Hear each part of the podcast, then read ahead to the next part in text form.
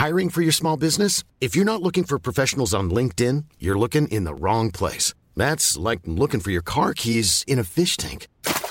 LinkedIn helps you hire professionals you can't find anywhere else, even those who aren't actively searching for a new job but might be open to the perfect role. In a given month, over 70% of LinkedIn users don't even visit other leading job sites. So start looking in the right place. With LinkedIn, you can hire professionals like a professional. Post your free job on linkedin.com slash people today.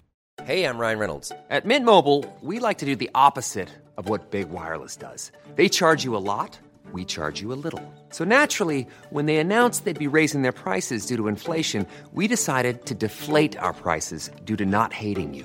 That's right. We're cutting the price of Mint Unlimited from $30 a month to just $15 a month. Give it a try at mintmobile.com slash switch. $45 upfront for three months plus taxes and fees. Promote for new customers for limited time. Unlimited more than 40 gigabytes per month. Slows. Full terms at mintmobile.com.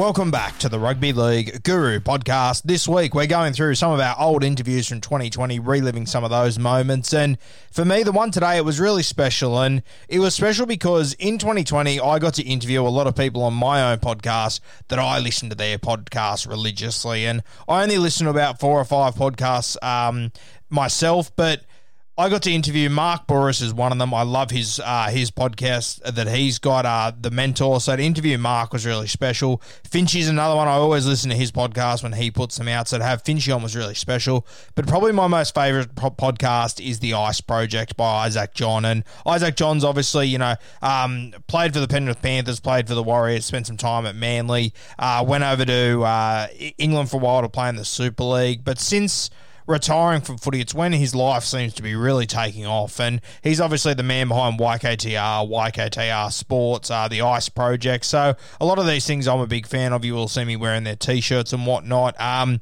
so to have Isaac on, someone that I listen to their podcast all the time, and then for him to reshare it onto his podcast platform, little fanboy moment for me. And I've got to say, Isaac John uh, he's been instrumental in me as far as my podcast journey goes. He's a guy that's given me a lot of tips, a lot of advice, um, and it's been really helpful. And he, he really inspired me to keep pushing, and it's he- heading in the right direction now. And through YKTR, they've sort of got the same vision as I do to some extent. They want their own sports platform where there's no shit involved with it. Um, and that's sort of what I'm doing. A little bit different to theirs. I, I haven't spread my story as much as they have, but it, there, there are a lot of similarities there. So to share this 40 or 50 minutes with Isaac, it was fantastic. A really nice bloke, a real funny bastard, and a guy that uh, has really helped me along on my journey. So it was fantastic to have him on. It's one of those moments where I, I've listened to hours upon hours of his, podcast. Then to have him on mine, it was a pretty cool moment for 2020. Let's kick it off. He opts for the former. Isaac John collects a double inside the opening 40 minutes. Isaac John, welcome on, mate. How are we? Great. thanks for having me on. It's been a while. I've been looking forward to this one. Thanks, brother. I'm looking forward to it too. Mate, you've probably noticed uh, on your on your podcast, if you've been watching your numbers on your Quade Cooper podcast, it's been going up every day. It's probably me listening to it every three hours. Tell me about your childhood with Quade. Uh, yeah, we just sort of, I met him at kindergarten. He's one of my first ever friends. Him and a guy called Sean Maitland, who's um, played for British Lions, played for Canterbury Crusaders, uh, plays for Scotland and that as well. So those were like my three best friends, or two best friends growing up, and we all made it into football, so which was pretty crazy. Uh, but yeah, Quade, he's, uh, like I said, he's one of those friends where you don't have to talk to him all the time. You just know, you know, they say that day ones type of shit. He's uh, he's actually like one of my day ones. He's my first ever friend. So um, it's been great to see sort of the career he's had and and see him grow and but see both of us grown as people and as men. And well, we sit down and have great conversations. And talk nothing about football, but it's been cool. It's been cool, bro. He's obviously been a really polarizing character over the last decade. And to be honest with you, until I listened to your pod, I had a pretty negative opinion on him from never meeting the bloke. Had nothing to do with him, of course. Just the media. The media just eats away at you and you get an opinion of someone. You must be proud of the way that your podcast gives people a different perspective on a champion bloke like him. Yeah, and that was sort of one of the reasons why I started because the narratives that I heard and, read about in papers uh, talking about my friends is never true. So um, that was one of the one of the cornerstones of why I started up a podcast and why we started YKTR Sports because um, it was just like I don't know what I was reading and what I knew was which was fact wasn't true and like that Daly Cherry Evans probably another guy who's been thrown into that category as well. He's done the backflip with the Titans, well documented and stuff like that. But like I had people that I grew up with that were bagging like, oh, what's he like? I said, fuck, one of the best blokes you ever meet. Loves his family, loves to get home and just look after his three kids. Wants more kids. He just wants wants to be a great dad and and and win comps. And he actually wants to win comps. Like there's not many people I know in football that actually really, really, really have dedicated their whole career to actually winning comps. But he's one of those guys. And and like I had a guy talk to me, go, "Oh fuck him!" Like he walked out on this contract. But this guy who was talking to me, he was divorced.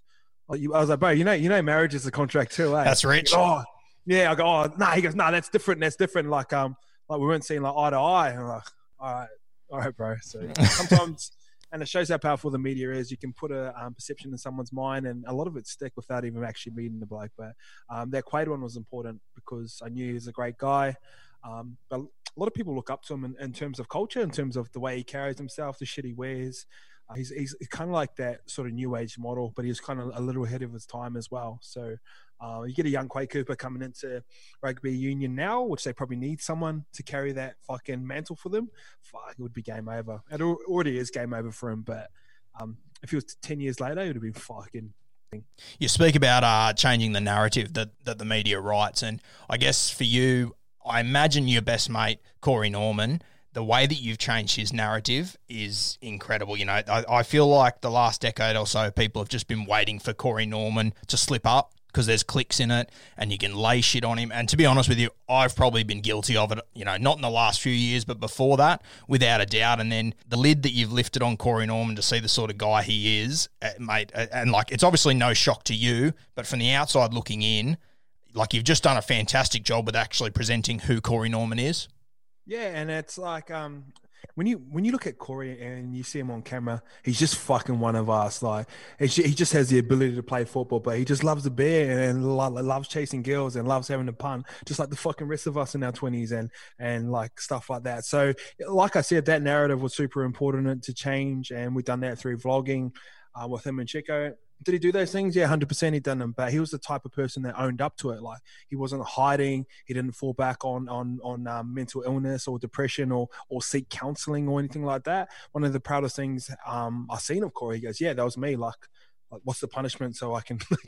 I, we'll go now for coffees, and his name was blasted across the back of a paper, and like he knew everything everyone was talking about, and was sitting there, and like, but he just he just rocked it. He just owned it, and um, it was so self aware in those type of situations. And I've seen football players go through less and start leaning on counselling and stuff like, oh, blame, blame like mental issues when there's people out there with actual mental issues and stuff like that. So how we handled it was super important, um, and I helped with that transition into that next part as well. So, yeah, very important.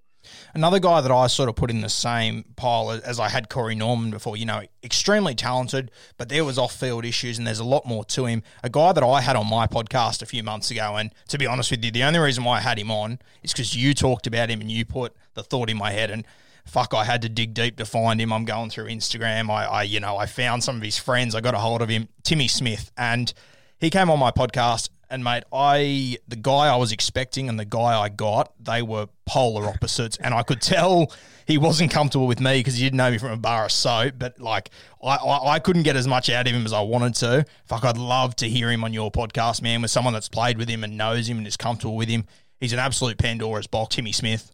Yeah, super interesting guy, and like a lot of those types of uh, halves around that time, they've all got something like a little bit like different about them. They're either that all or nothing type of person, and then he falls into the same mold as um Joey Johns, where they're both bipolar. So fuck, they're either all the way up or they're all the way down, and it's kind of like you just got to manage it as well. But um, I get like a lot of credit. I've been starting to do those shape types of videos, breaking down plays and stuff. Well aware of them.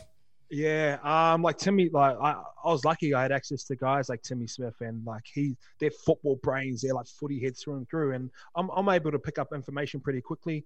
Um, I think that's why I've been able to transfer into business and marketing and stuff like that. But I was just in there having beers and picking these guys, these types of guys' brains, and had like Trent Barrett and had all these fucking really good smart, like Jamie Soward, another guy. Um, I know he didn't play the toughest style of football, but like some of the education I got at the back of him in terms of fucking kicking and stuff was like second to none. So I've, I've stood on the shoulders of some pretty good teachers and some pretty good players, and uh, they're not necessarily the immortals of the Joeys and, and Freddies and stuff like that. But they, they, have had the access to the same knowledge. So, uh, and I'm just passing that on in, in, a different format. But yeah, Timmy, great guy. Um, fucking competitive as fuck. Probably had one of the best passes I've been on the end of. I used to play five eight outside of him, and like he's his thing passes, and it's like ping, like you get a bit of a sting on your hands. Like man, that that 2005 season when he burst onto the scene, I don't know if we'll see a better season from a rookie ever, if not a better season from a halfback. It was like 40 odd try assists or something. It was PlayStation stats. Crazy. Yeah, that's crazy. And you're like, we're looking at guys like Shawnee Johnson, who's on 14, 15 try assists like now. And, and we're all going, fuck, how good's this? But Timmy was smacking out 42 in his debut year. And like the, the, the, the play that sums up Timmy, and I don't know, if you'd probably remember this because you're a footy head, but um, semi final like he's five meters off the line, tackle two. He's trying to fucking do a wipers kick over to Eric Grothe, like on tackle one or two off his own line. So um, that was sort of the type of confidence he had. And when you when you're in your rookie year and you're off the back of the season like that, it's just like fuck it, why not? Mate, obviously, he, they lost their major semi, but like, fuck. It's funny when when I spoke that? to him, he spoke about that major semi, and he said, "Oh, you know, there was a moment in that game where." Early in the set, where he went for that exact kick you're talking about to Eric Grothe, and it didn't come off, and he sort of went, "Fuck, it worked every other time that entire year. Then that one moment it didn't work, and you know we looked over at Jonathan Thurston for the Cowboys and just sort of went, "Fuck, it's not our day. It's it's Red Rover here." So very yeah. interesting guy. The other guy you mentioned there was Jamie Soward, and for me, I think he's one of the most underrated players we've seen. Like he's you know, there's a there's a game of checkers going on in the middle of the field, and Sowie's just playing chess with his kicking game, putting putting teams in the corners like that. That 2010 team, they were stacked, but without Soward, I, I don't think they were a top four side. They were he he was so crucial to them. You could even say that probably about 2014 when Panthers went on the run to the major semi, and like like the the type of stuff that he was teaching me is like stuff I'd never heard of, um, like the way like you position yourself to kick, and it was weird. Like we'll do kicking training, and like I couldn't like every kick he could do, I could do, and like landed on the exact same spot. Like um, uh, and like I, he never really used to practice because he just had that in his game naturally. I used to practice and we used to do kicks and like in training, I could hit him like a very similar to Jamie Soward, but in the game, fuck my kicking compared to his, but he'd be finding the ground every single time. He just needed knew when to kick. Um, like one of one of the great things he taught me because I was a right foot kicker. So here's the spot that you should be kicking from every single time. So when you get to tackle two, tackle three, you're starting to think about like who's my best guy to carry the ball so I can get a kick on it. And the second one was so like say I'm right foot kicker, I'm going this way.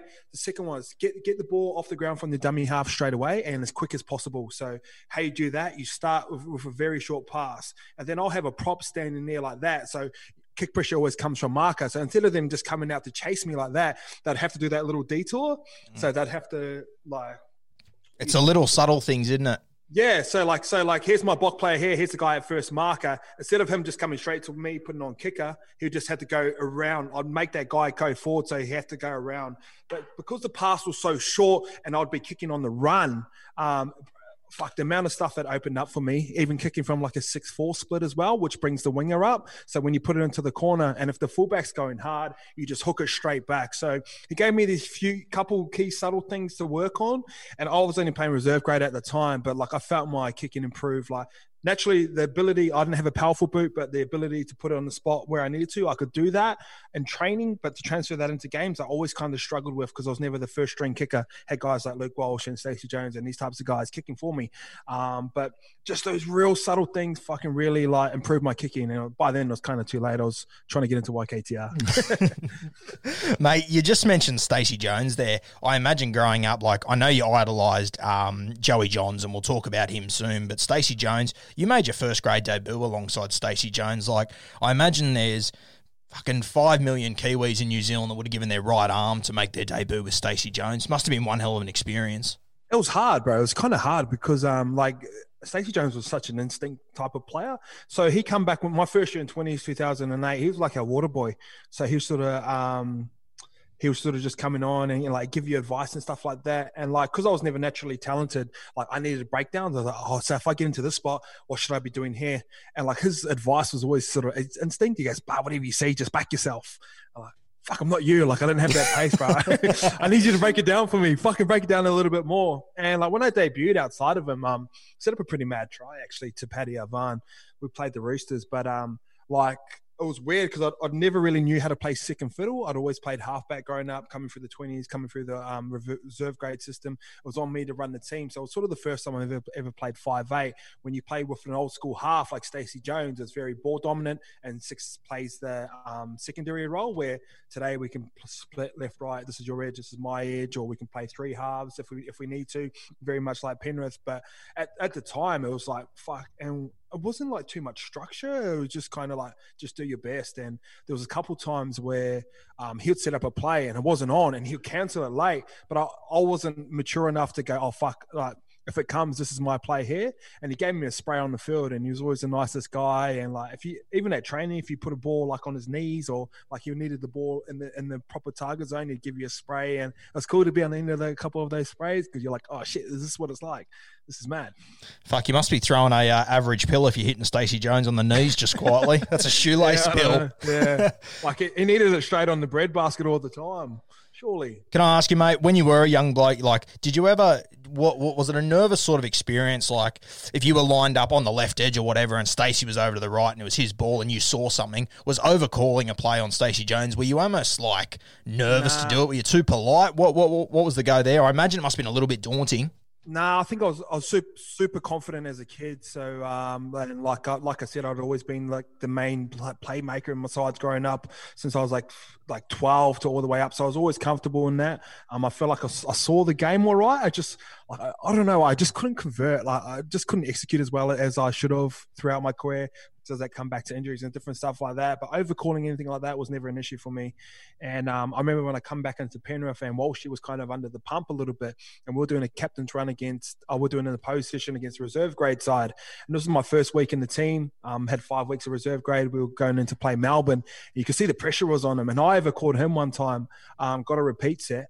Um, and I remember him spraying me. He goes, I fucking called the ball. Like, I need to get the ball. I was like, bro, like your numbers are off. Like I just caught it. I was like, I go, bro, you don't have to do everything. I, like I'm, I'm here to help you. So I think with time and maturity, I learned how to play that number six was probably my better position. I think from an IQ tactical point, I could play seven, but I just didn't think I had the ability, to be honest. Mate, like obviously I hear you talk about footy now and I see you break down things with your shape and like I interview, you know, quite a few footballers, and I try and get as many halves as I can because I think they're the most interesting to hear from. And like just from talking to you, I can obviously tell that you see the game better than most. As you said before, that you didn't always have the ability to take advantage of what you saw. Must have been fucking frustrating. Um, also off the back of injuries and stuff like that. It's like um, like when I was coming through, like had this full skill full skill set, could step off both feet, long ball, chip, and all that sort of stuff as well. And then you come into this first grade system, and you're sort of built around structure and completions, and you got your coaches saying like, if I can complete ninety percent of these, if we can complete ninety percent of our um, kicks, we've got like a eighty-two percent chance of winning. And like I kind of fell into that, and it took away from like my natural game. But yeah, it was it was kind of frustrating because you like I knew what to do. It's just like um, I just couldn't really do it, and I just never developed enough games in a row. There's one year like I played like the whole pretty much the whole season 13 um started 14 like i was playing really good football could see the game the game started to slow down a little bit so um, things were starting to go my way but um, i just could never string consecutive games together and i missed i missed a very um, I missed a couple really key moments in my career that would have developed me into that. So the first one was 2011 coach wasn't happy with James Maloney. He goes, I'm going to put you in. I come in, sprain my ankle. Fuck, that's a compliment, man. Yeah, yeah. It was Take that one. um, because I've come off a really good season, but done my ACL. Um, and then I rolled in, and I was like, oh, like, because Jimmy was always just a larrikin, and obviously he wasn't. He was still a really good player. Uh, but this is the start of 2011 season. So I come in, um, I was playing with Brett Seymour, sprained my ankle straight away, got taken off at halftime just because I couldn't run and stuff. And then um, I missed that Um, so they were sort of pushing. They go, "Oh, we're going to try and push between like you and Shaun Johnson to be the halves in the future." And then they Shaun Johnson jumps in and they go on this massive run into the finals. And I missed that development. I missed playing like like if you get into that type of side and, and you build the confidence and you go, oh fuck, I'm playing five finals football. And I'm not saying if I played, we would have made the grand final or anything like that, but I missed the development cycle of it. The second one was 2014, where um, I just finished playing the like I had a really good 13, played Kiwis 2014. The week later, a week later, I snapped my Achilles, playing reserve grade, and then uh, Peter Wallace went down two weeks later, and he done his um, knee and then Will Smith come in and played five eight, and then I missed that development again. Like I recognized, I was like, "Fuck, I've seen this before." And when when you get into those key moments and those key types of runs of of um, NRL, and then you roll into the finals, it develop, you develop this like confidence. And I missed two very big ones where I could have been a part of, especially that 2014 one. Like I should have been a part of that, and that would have pushed me from like a 30 gamer to about a 50 game with final experience. And um, they were really key, important parts of my life in terms of football that I missed. And um, you've seen guys like Matty Moylan start to kick on, and, and like Mansour developed into a, like a rep player. And it's because they had those experiences, and um, I missed out on them just through injury, and I understood that. And it's weird. It's kind of like a high level, like helicopter view or bird's eye view of it. But I remember at the time thinking, like, I've missed an opportunity here those sliding doors moments that I guess for us that are sitting on the lounge watching the teams come out every week, watching the games on Friday night, like you miss all those things, don't you? Yeah, yeah, and like, um, but and in another breath, I'm fucking so glad those injuries happened to me because it set me up for this part of my life. Like, if, if I turned into a like if I was 25 and turned into an 80 to 100 game first grader by then, I'd probably still be in football. Like, I'd be over in England trying to hold on. Like, like, do you know what I mean? And like, even though I I I knew when I was 25 I didn't want to play football for too much longer. Like because I had runs on the board and I would have been getting paid like a decent wicket, I would have stayed in it because I wouldn't know what, what else to do. So fucking so grateful I got injured. For sure, mate. After you were playing at the Warriors, you make the move to the Penrith Panthers, of course, that you mentioned. Um, Ivan Cleary was the coach there. I imagine he played a a decent role in getting you there after coaching you at the Warriors. Yeah, yeah. Um, so I've tried to sign me on for the Warriors a bit longer uh, like another three year three year contract. Like I said, I was developing nicely into a first grader, and Shawnee Johnson was starting to come through. Um, obviously, Maloney and they ended up killing it, but um, they tried to sign me for a three year contract. I ended up trying to back myself, and then when he got moved on from the Warriors, which was super interesting because he took him to a grand final, and everyone was sort of saying he left because he got paid more money. That wasn't even the case, and they were sort of painting that narrative in the uh, media. And then, like a week before the grand final, Blue McClennan come in. He goes, "Oh, bro, I don't want like you're not like you can stay at the club. I know we're about to extend you, but um, you're not going to play first grade underneath me. And this was like a week before the grand final where all three grades went in. I was like, oh fuck. So I kind of went to Super League. Uh, that didn't really work out had a couple good coaches over there, but the head coach, me and him didn't really see eye to eye. I feel like I've always been coachable. Like um, I feel like I've always been a great student. My dad was my coach growing up, so I understood the healthy respect between like players and like I'm a quick learner and stuff like that. But like he was just kind of a fucking dick, eh? To be honest, like in terms of people skills, like he'd try and like intimidate you, and then when you're trying to get out, when when like you're on okay money and they're trying to get you out of the club, they just fucking treat you like a piece of shit. And he was doing that to me. So um, I only only reason I wanted to keep playing football was because we had a World Cup in 2013 for the Cook Islands and uh, something I was super proud of. But um, that's the only reason like I just trained harder and harder and harder. And then David Fairleigh, who was the Cook Islands coach at the time, he was the assistant for Ivan.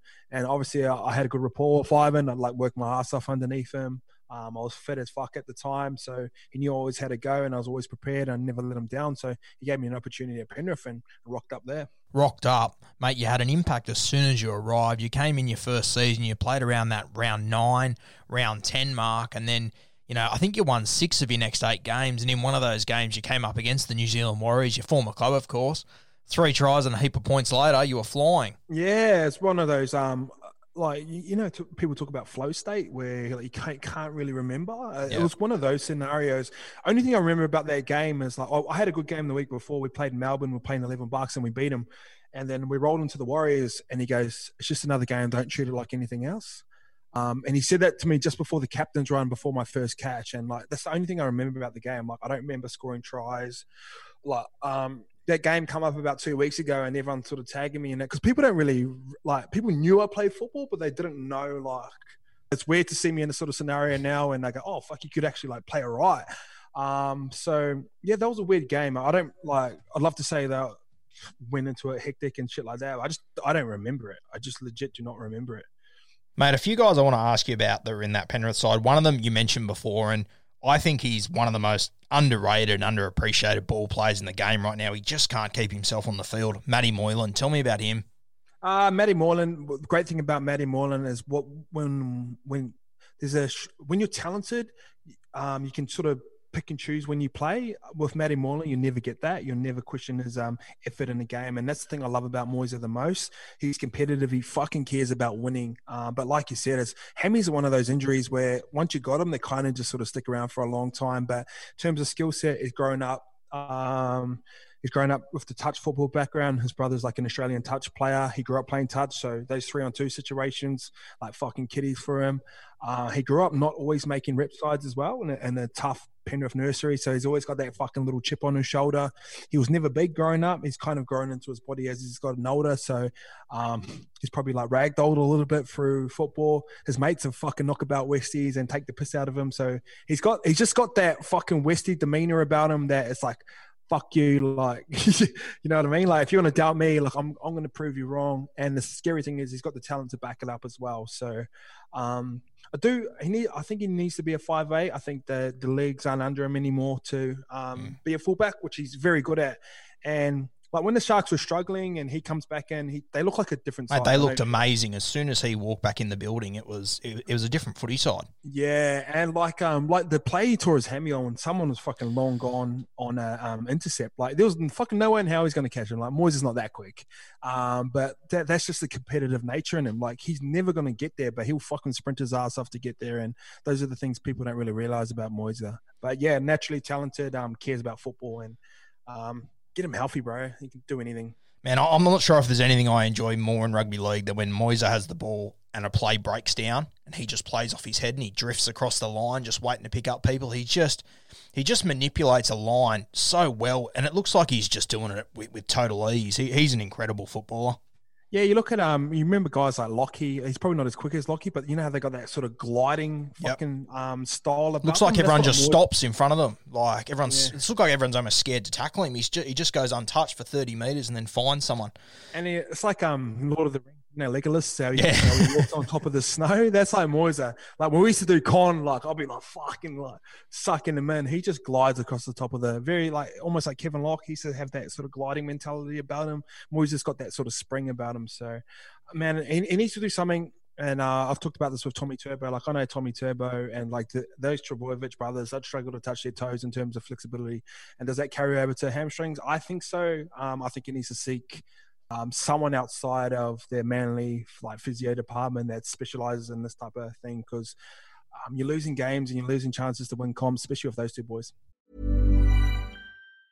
Mom deserves the best, and there's no better place to shop for Mother's Day than Whole Foods Market. They're your destination for unbeatable savings, from premium gifts to show-stopping flowers and irresistible desserts. Start by saving 33% with Prime on all body care and candles. Then get a 15-stem bunch of tulips for just $9.99 each with Prime. Round out Mom's menu with festive rosé, irresistible berry chantilly cake, and more special treats. Come celebrate Mother's Day at Whole Foods Market. Mate, you are uh, 2014, you make your Kiwis debut, you mentioned. You came up against five guys in that team that, in my opinion, could be immortals tomorrow. Slater, JT, Cronk, Inglis, Smith. You know, were you as much of a nervous wreck as I am just thinking about taking on those blokes? No, wasn't. Like, I've never been a nervous type of person. I've kind of always backed myself and I've been self aware enough to know that, like, I was never going to be like the best, like, the star player within the team. And I'm, I was always happy to play my role. And I always felt like, as, like, if you watch me in reserve grade a lot of the time, um, you uh, I'd like I'd be okay, like I'd steer a team around the park. But as I started to go higher, I always felt like I felt played better in NRL. I always felt like I played better in big games. I always felt like a bit, and I knew this was just the next progression of it. Um, was not nervous whatsoever. Pretty funny story. Like I, I, got dropped. I scored. I think I scored two tries against Parramatta, but Sowie come back in, so I got dropped back to reserve grade and I was like, oh, I'm not making I'm not making the Kiwis because no one's ever been made the Kiwis pick from reserve grade besides like Olsen Filipaina, who's fucking the go. Um, so I ended up getting fucking blind on the Saturday night. and just sort of woke hungover, woke up, and they're like, "Oh, you've made the Kiwis." And I was like, "What?" I just felt fucking weird to me. So I was at Dean Futter's house and Natasha, she actually works for YKTR now. Um, she's like, Oh, we're going to drop you off in Chinatown. You guys are staying in the city. I remember being so fucking hungover the first day and like trying to do all these interviews and stuff like that. And we went out for a beer and Mooks was sitting directly in front of like across from me. And um, I was like, fuck, all this food starts coming out from, um, what's that ribs joint in Coogee that used to be called? Uh, hurricanes. Nah, not hurricanes. Uh, it's, similar to Hurricanes. Nah, um, the, um, Churrasco or whatever it's called. Churrasco? Nah, Is that the one? It's around the corner, bro. So, um, anyway, all this fucking mad food's coming out. And he goes, oh, bro, you, you eating? Mooks is going, I was like, nah. He goes, why is that? I was like, oh, bro, fuck, to be honest, I'm hungover as fuck, eh? He goes, what are you hungover? I go, oh, I didn't think I was making this team. and I was just like, oh, fuck, that was my initiation into the Kiwis. Fucking hungover. Mate, tell me about Stephen Kearney. Obviously, you know, the last few months, it's, it really took me by surprise. I, I thought he was getting a lot out of the Warriors, all things considered, the terrible situation they're in. It, it really surprised me when they uh, when they let him go. Um, yeah, like I've only had Mooks and that experience. Fucking one of the most genuine blokes you ever meet. The nicest guy, do anything for you. He's kind of big into that breathing and all that sort of stuff. That wasn't uh, considered to be cool. Where like we we put breathing and yoga and all this sort of shit on the pedestal now. But yeah, great guy personally. Um, in terms of personnel for Warriors, I don't I don't think he was a. Um, it's probably an unpopular opinion, but I don't think he's the right guy. I think he's when you develop for a Melbourne system and you're seeing success there, you try and build that Melbourne system to other places. And the analogy I always give is cool runnings. Like mm. when you see the Jamaican side and they've got this natural flair about them and like kissing the egg and all that sort of stuff. And then they try and be like the Swiss side who are just fucking regimented and, and, and machines and guys like that. Um, I don't think it works. I think for a long, long time, the Warriors have been trying to be something that they're not. And when you when you've grown up and you you've watched Sonny Bill play, you've watched Shaun Johnson play, you've watched Benji Marshall play, you've watched Stacey Jones play, you've watched Ali Lauitiiti play. We didn't grow up trying to fucking complete sets. It's and the other back, it's offloads. Like all the forwards can pass, but they never do. Um, and that's just what's natural to us. So you're trying to force this different type of culture where you've seen success before on, on a place that's probably not going to fit, in my opinion. Like, I'd rather see the Warriors die on their own sword playing the style of football that they were known for, like 2000, 2011. I don't think they had too much structure. I would put structure for kickoffs. So what Ivan used to say was like, um, like if we score five points in the game, guys, I just need you to be structured for five sets because after we get the score a try, I need it to be exactly the same. We'll get to a kick and we'll get back to a flow, then we can play our natural style of football. Um, it's just like you know, man, you got, you got so much talent over there. But in the other way, you could, you could grab a Warriors player who's probably underperforming and then move him into a culture like Melbourne. But the thing with Melbourne, that culture is already built. So you're coming into it, you have to fall in line or you're out. So th- there's a difference. Like it's an established culture. You can put Kiwi boys in there that have grown up and doing that sort of stuff, or you're trying to force this culture on a bunch of group, on a bunch of different like players that um grown up playing a different style of football. And like my biggest comparison is always Melbourne versus Manly back in the day, and like Melbourne robots, boom, structure, all this sort of shit as well. Manly, all these all these boys are going out getting on the piss on a Tuesday night, Wednesday night, but because they all believed in that culture and believed that was important for a team, they just had as much success as Melbourne during that time. Has it sustained over a longer period? Probably not, but like I don't know. It's like you're trying to, yeah, I know you're trying to. It's about like owning your brand of footy, isn't it? Yeah, and it's fucking hard to defend. Like when you're when you got guys who can off, offload, but offload within a um, system, it works. And Ivan used to like you you watch Penrith play in like 2014. I was um, had a lot of coaches tell him that we were hard to defend against because one we didn't really have a superstar at the time. Um, our attack would come from anywhere, but we used to offload quite a lot. But within um, offloading, there was a structure within it. I won't give away all of Ivan's secrets, but um, yeah, like it, it, was like once you offload, we, we had to do something. And like, I say, I'll give you the first one. Once there's an offload, find a skilled player.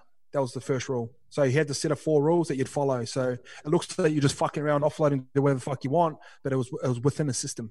So skilled player, um, seven, six, one. So if you think about it, I'm taking a hit up, I'm a forward. There's always three players trying to get in. That's like a quarter of your team almost. If he gets an offload to say Chico, for example, Chico, if he's not going to run, just zing it to um, seven, six, one. That, that was one of the rules. Makes sense, mate. Fuck yeah. Yeah.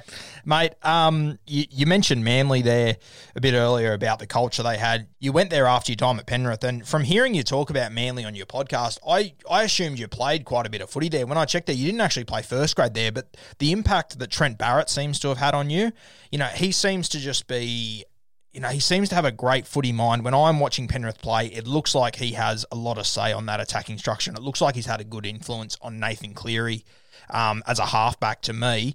What are your thoughts on Trent Barrett moving forward at Canterbury?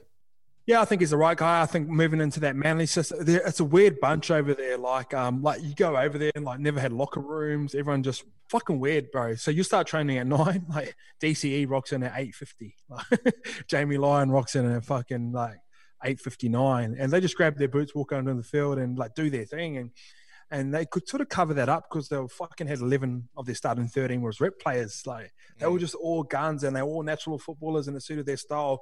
Where Baz sort of come from, and they sort of say this a lot, where um, if you want to like, you have to play at Manly to be coach. Uh, he was the first coach that wasn't a player at Manly, so. Yeah. I believe that to be true, eh? But I think moving into the Bulldogs, I think he's going to be great. I do think he needs some personnel. I think he's got some salary cap to sort of fuck around with, which has kind of been unfair on Dean Pay.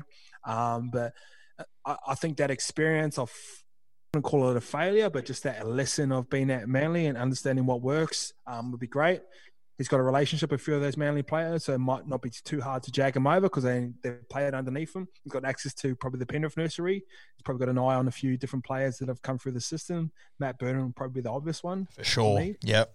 Um, so and like and he's a great guy, Baz. He's a really great guy. He's like he's kind of cool to be around because he was a fucking gun. Like when I got to Penrith and he was a halves coach, I was going, "Fuck, how good is this?" Like learning off Baz and um, carries himself well, speaks very well, um, pretty calm. He's, and like I said, he's a smart footballer. I don't think it always transfers over when you're a gun footballer and you move into coaching because a lot of the game comes so naturally to you. So you like, you look at like Craig Bellamy, like Ivan Cleary, like they're good players. Like, oh, Craig Bellamy was just a knockabout, wasn't he? But he's been able to transfer. Trent Robinson, probably the best coach. So they understand the game from a broader perspective where um, they've been around superstars and they understand what gets them firing, but they've also been an average player. So um, they talked about, I heard Phil Jackson talk about Michael Jordan's special because he works harder than anyone else. Where Steve Kerr would take like 100 free throw shots, and that's what made him special towards the team. So it's understanding that balance of all, where you can't just coach your A grade, like, like you can't like coach Manly and go. If I look at Tommy Turbo, I've turned him into this player because he's already got that natural element of talent about him. Like, and that's what probably makes Bellamy so special, where he can take pick someone up from reserve grade and turn him into a borderline Origin player. And you just don't, you can't just coach A, a grade students. So I think he's going to be good there. I think he's going to be good. I think Bulldogs need to be a good side. Bulldogs are a good side when Parramatta are a good side, when the Roosters are a good side, Rabbitohs, Broncos. It sounds unfair, but the competition is just better. It's like basketball. You need the Lakers to be good. You need the Knicks to be good. Um, they're just the bigger markets and they've got the best fan bases, and um, it's important. Without a doubt, mate. Now, I've only got you for a few more minutes here. So, one thing I want to ask you about obviously, you've spoken about when you were playing, you know, if you would have walked into the sheds with a camera around your neck or, you know, f- filming a vlog of yourself, you know, you. I assume you would have got bullied by fucking 20 odd blokes sitting in a change room. We're starting to see that culture change. You know, blokes like Tex Hoy, KP coming along that are just changing the game. Um, I heard your podcast with Lewis Brown the other day. Like, he just seems like an absolute champion. But I imagine back in the day, like yourself, he would have been a bit rogue compared to the other blokes in the change rooms. Yeah, I was the fucking OG camera guy.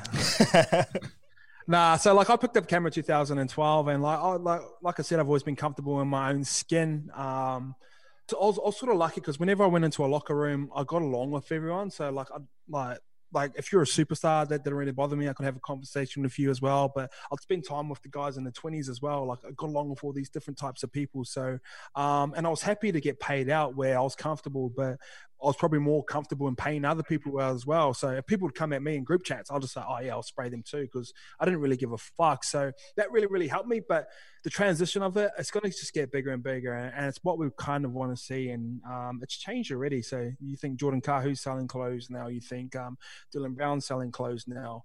Um, Ardie Savea, Raven New Zealand, he's selling clothes now, and he's building content around himself. Aaron Smith, who I have a um, starting to get a great relationship with now, he's building content. TJ Perenara is building content. So um, they're kind of this new wave of I don't want to say that we were the first, but we kind of were. Like we were the ones that started vlogging, we were the ones that started making clothes, and um, I think people see us and and see the benefit in it, and see that you can transition outside of football by doing actually things you love as well. So the hard thing is just gonna. It's not hard, but it's like when things start to go bad, like guys got to keep documenting. Guys got to keep documenting. And Zachy Lomax is an example of this. Came in my office last year. He goes, I want to start vlogging.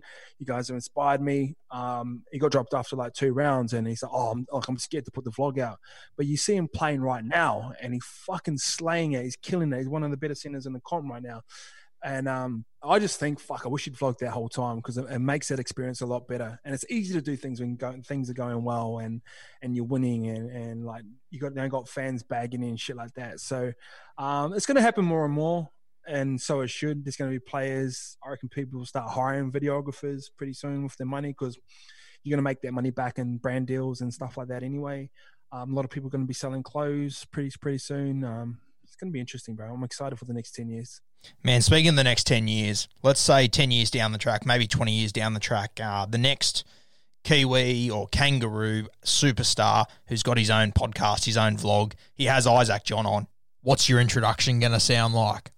Um, I don't know. Like I do get like like I've got it's weird. It's weird because I know them now, but like when I think about it, like and I go back home to my friends and I got like some of the biggest names in the game like texting me and asking me advice about podcasts. Like like my phone would be down and like Kalyn Ponga would fucking pop up and like these guys are the big names, but because I see them as friends now, I'd love to help them out. But I've I've said this on a podcast before.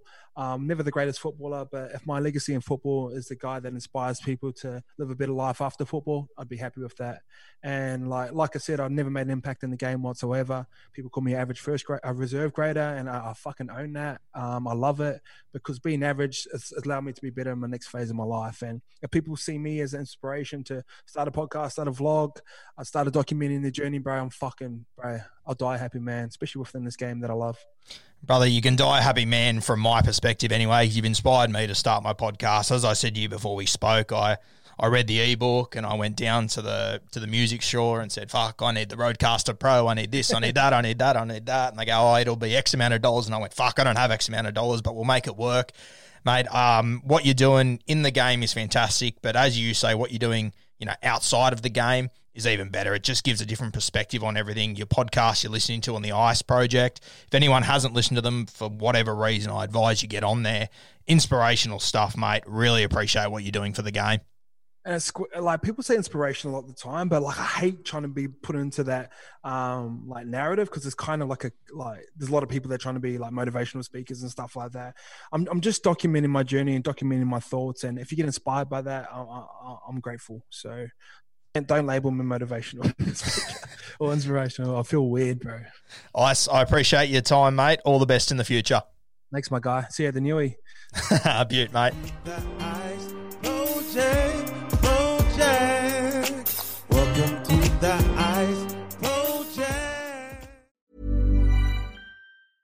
Mom deserves the best, and there's no better place to shop for Mother's Day than Whole Foods Market. They're your destination for unbeatable savings, from premium gifts to show-stopping flowers and irresistible desserts. Start by saving 33% with Prime on all body care and candles. Then get a 15-stem bunch of tulips for just $9.99 each with Prime. Round out Mom's menu with festive rosé, irresistible berry chantilly cake, and more special treats. Come celebrate Mother's Day at Whole Foods Market.